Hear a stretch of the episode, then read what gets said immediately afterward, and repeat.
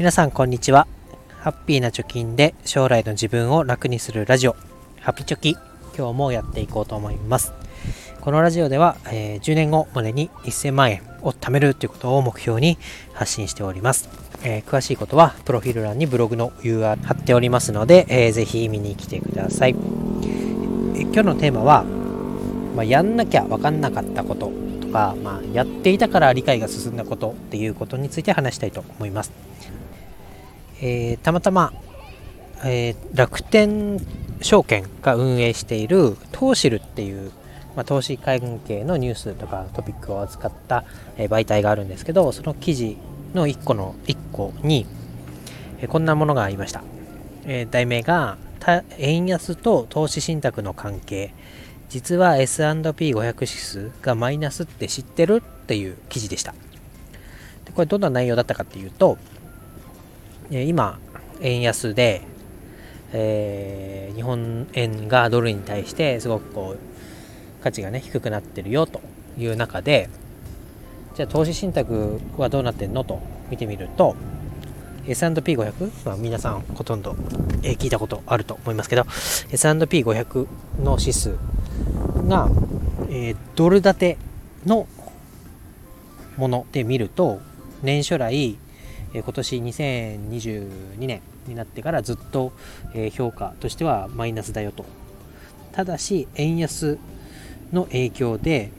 えー、実際に円で買っている人たちっていうのはその儲けっていうのが大きくなっているよという記事でした、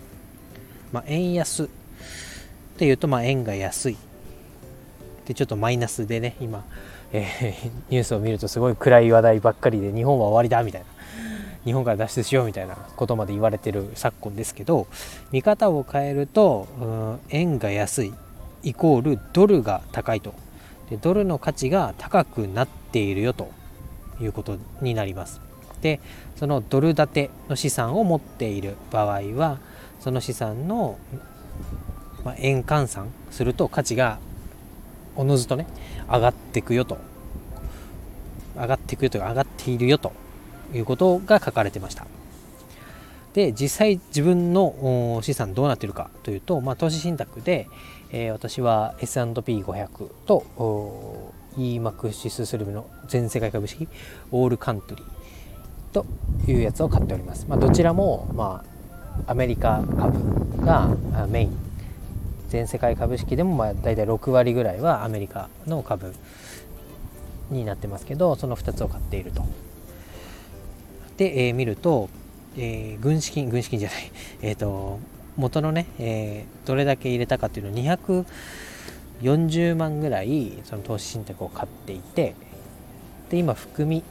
益が33万円ぐらいになっていると指数で言ったらドル建てで見ると、えー、ずっとこう S&P500 は右肩下がりなのに一方日本円が安くなっていることでこの利益の幅が33万円にも膨らんでいると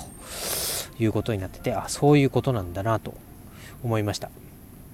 まあ、その基準にしている資産が下がっているのに日本円で見ると利益が膨らんでいるということで、まあ、円安がね進めば自分の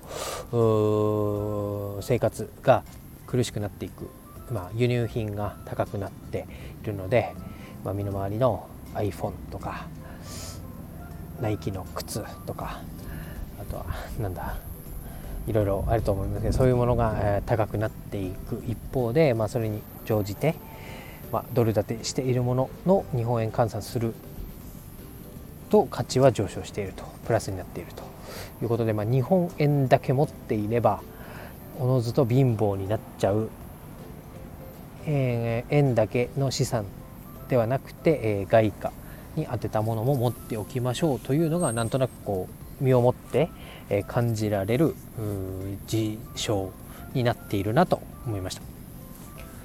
だから、まあ、これからね日本がまた強くなるんだ。という確信が持てる方であれば